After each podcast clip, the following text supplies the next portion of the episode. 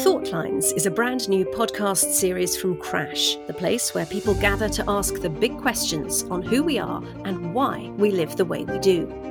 CRASSH is the Centre for Research in the Arts, Social Sciences and Humanities at the University of Cambridge, host to cutting edge interdisciplinary projects and a giant humming conversation among some of the most gifted minds at work today.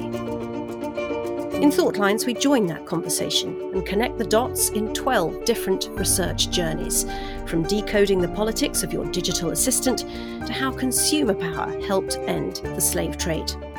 Wide ranging, accessible, surprising, and also deeply personal, Thoughtlines brings you the best of academic thinking outside the box.